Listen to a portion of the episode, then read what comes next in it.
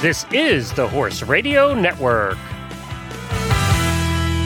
This is episode 1175 of Horse Tip Daily, your almost everyday morsel of helpful hints, useful facts, and practical techniques for horse folks. Brought to you today by Kentucky Performance Products.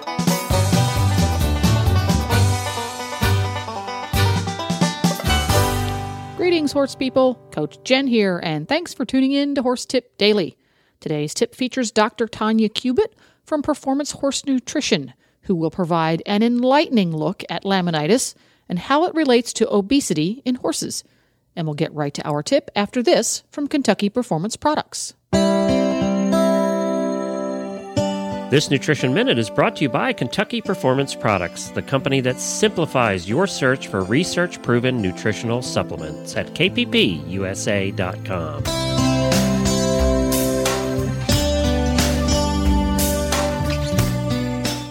Spring is here, and so are pastures full of luscious green grass. Spring grass is high in vitamins, minerals, and sugar. Most horses have little problem adjusting to the changing sugar levels found in spring pasture, but for at risk horses, grazing on sugary grass can lead to big problems such as colic or laminitis. By paying attention to daily temperatures and following a couple of simple rules, you can limit your horse's access to such sugar laden grasses.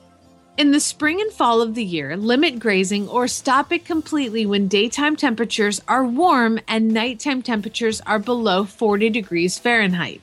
Under these conditions, the grass produces sugar during the day and it stores it in its leaves.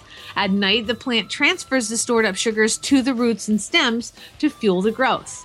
If the evening temperatures are cold, the grass will not make that transfer, and all of the sugar will remain in the leaves where it is readily available to your horse. In the summer, when days are sunny and nights are warm, it is safe to allow grazing in the early morning hours, but it should be restricted late in the afternoon or evening. This is because most of the sugar that was produced the previous day has been used for growth overnight. Therefore, the level of sugar in the leaves is low in the morning.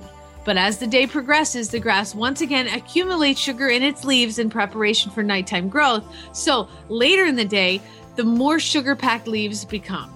Because grass is a great source of essential vitamin E, horses that are restricted from grazing, especially easy keepers and horses in hard work, may develop vitamin E deficiencies. Lack of vitamin E can result in sore, stiff muscles and neurological problems. Elevate Maintenance Powder from Kentucky Performance Products is an affordable way to provide your horse with the vitamin E missing from his diet. Each scoop provides 1,000 international units of natural vitamin E, and natural vitamin E is absorbed and retained in the tissues at a much greater rate than the synthetic vitamin E found in many feeds and supplements. Best of all, when you choose a Kentucky Performance Product supplement, you get a 100% satisfaction guarantee. This nutritional minute has been brought to you by Kentucky Performance Products. You can find all of their terrific products at kppusa.com.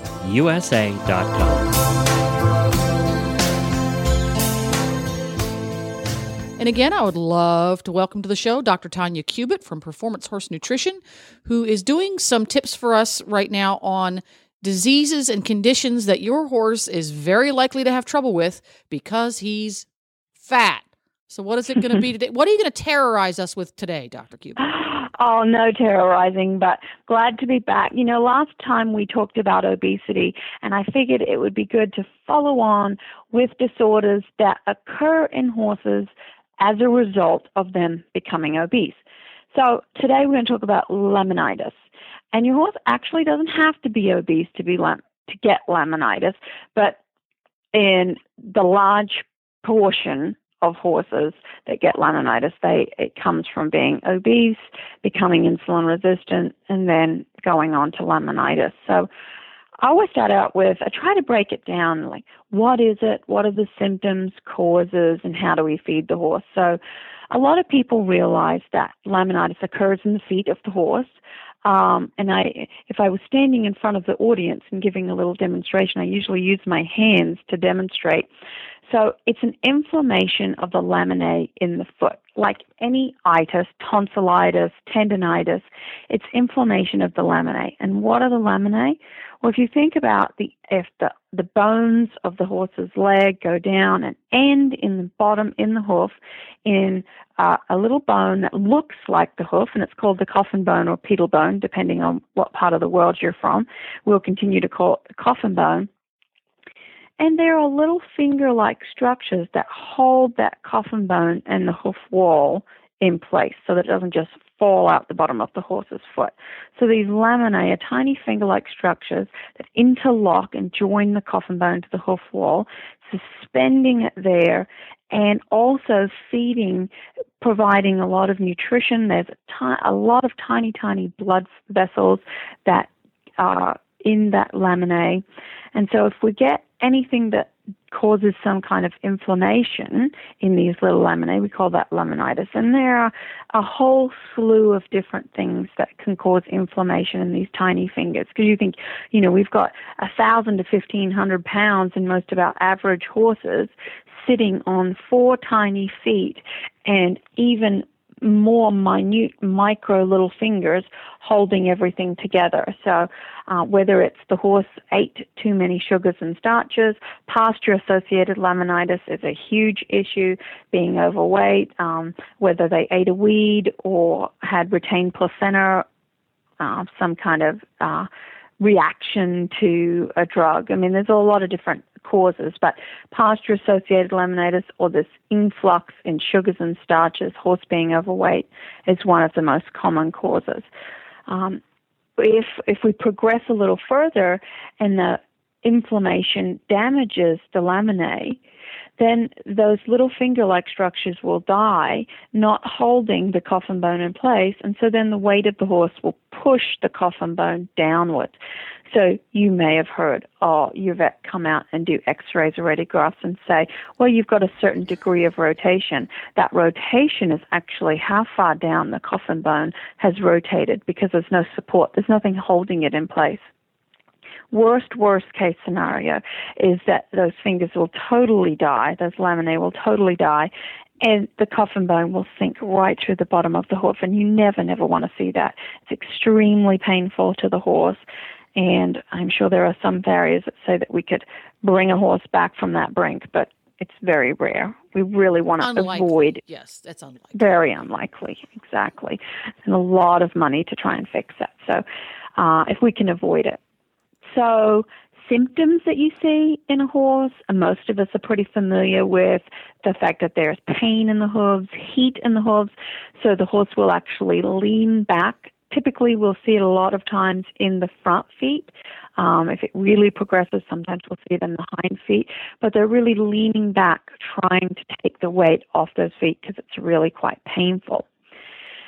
Um, if you buy a horse and you want to tell whether it may have suffered from some kind of laminar damage in the past, you can actually look for rings in their in their hoof wall, may indicate some kind of um, hoof trauma. May not necessarily be laminitis, but um, that's one of the, the causes for these rings in the in the hooves. Some people even call them founder rings.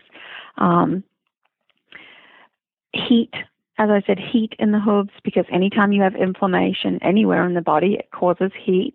So that's why we always recommend cold hosing. And then also a digital pulse. If you can take the pulse down by the horse's fetlock, you'll notice that it's um, more rapid. So there are some of the symptoms of a horse with laminitis. There are probably many others, but there's some of the more common ones that you can just go out in the field and notice. So when it comes to laminitis, um, there are many, many, many things that can trigger laminitis. When a horse is severely overweight, obese, is it simply the weight that commonly causes it, or is there also frequently a metabolic issue um, underlying in that? In other words, he's overweight, yes, but there's something else that's gone wrong inside of his system that's a contributing factor. If we could answer that question, that would be the million dollar question, oh, and everybody, and we would all be, you know, reaping in the money. But there are a lot of different theories, and it's not necessarily just the excess weight and stress on those laminae, but more, uh, as you mentioned, the metabolic um, aspect. And when it comes down to that metabolic aspect, there are different theories. Is it that they're, um, you know, the horse becomes insulin resistant, so we actually are shutting off some of that blood flow down to um, the those little laminae, or is it that the bacteria in the hindgut when you overload those bacteria with sugars and starches that they're really not supposed to uh, be consuming, are we increasing the acidity in the hindgut, therefore killing off these other bacteria that are supposed to utilize that acid? There are a lot of different theories. One thing that is not a theory is obese horses. It usually leads to insulin resistance, and that is a huge predisposing factor for horses developing laminitis. So, so the get, actual get mechanism, you know, um, so it's a result, as we mentioned earlier, of many different disease conditions. Risk factors for developing laminitis are carbohydrate overload. That's including your sugars, starches, and fructans, which we'll get in some grasses. Um, colic, diarrhea, excessive concussion, you know, slamming down on a hard roadway, retained placenta drug reaction, systemic infection, injury, obesity, genetics, insulin resistance. As I said, the list goes on and on. But our carbohydrate overload, obesity, um, insulin resistance, they are our primary causes in today's equine population. And we really want to just control these risk factors, therefore preventing laminitis is much, much easier than trying to fix laminitis. So, case scenario here, I'm going to make this one up. We Sure. have a horse who gets ridden four times a week most of the year. Doesn't get ridden particularly hard. Maybe he's ridden by a novice uh, rider who does your basic walk, trot, canter stuff four times a week ar- around in an arena. And the rest of the time, he spends his days in the stall and his nights turned out, like many, many horses do. That horse is fat. He's a seven and a half on that scale, bordering on an eight hmm at that eight level, he is much more likely to develop health issues associated with associated with that obesity, insulin resistance, and laminitis. Laminitis. hmm If we don't change his diet, but do increase his exercise, so that within six months he's down to a six on that scale and working his way towards a five, that's just as healthy a if not healthier way to get that risk removed from his life as changing his food. Yes. And a lot of times, what we'll see, we did some research way back when I was a graduate student, uh, getting horses excessively fat and then exercising them on a treadmill, either changing diet or not changing diet, and looking at those glucose and insulin dynamics. And if you um, try to just change diet without changing the exercise level, it's going to take you a lot longer. So, where it is possible, absolutely adding in exercise will, and sometimes even an overweight horse that is exercising will have a better metabolic profile than just, uh, you know, a moderately overweight horse that you're trying to just use uh, nutrition to fix. They go together. So- yeah. They do go together as best as you possibly can. I know sometimes we have horses that are quite overweight and maybe already a little tender in the feet, and so exercise is limited or not possible. We really, you know, as with a lot of these disorders, we really want to avoid getting to that point uh, as best as we can. So, with that horse, say we take the, your example of the horse that is an eight. He's gotten to an eight, even though they're riding mild riding four days a week. She's they're he's obviously not being exercised enough for the amount of calories he's consuming. Some people say, "Well, I don't feel like I'm feeding anything," and he just continues to get fatter and fatter and fatter. There are some horses that have a genetic predisposition to just be heavier.